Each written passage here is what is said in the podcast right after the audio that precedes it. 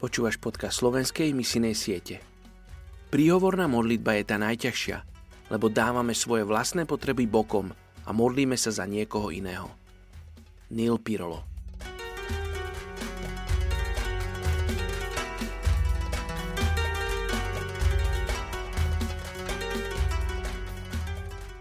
Je 13. október, Rimanom 8.5. Lebo tí, čo žijú podľa tela, myslia na telesné veci.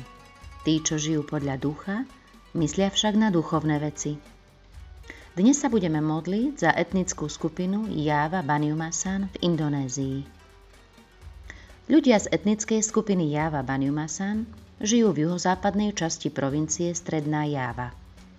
Java Banyumasan je jednou z podskupín skupín ľudí Java, ale majú svoje vlastné kultúrne tradície – ktorými sa líšia od ostatných národov Java. Väčšina ľudí z etnickej skupiny Java Banyumasan sa živí poľnohospodárstvom, ale v porovnaní s inými skupinami indonéskych ľudí sú v tejto oblasti dosť pokročilí. Okrem toho, že majú úrodnú pôdu a dobre ju využívajú, tak na jej obrábanie používajú moderné vybavenie. Rýchly rast zažíva aj priemyselný sektor – Príkladom toho je rozvoj priemyselného mesta Cilacapu. Väčšina ľudí z 9 miliónovej etnickej skupiny Java Banyumasan sú moslimovia.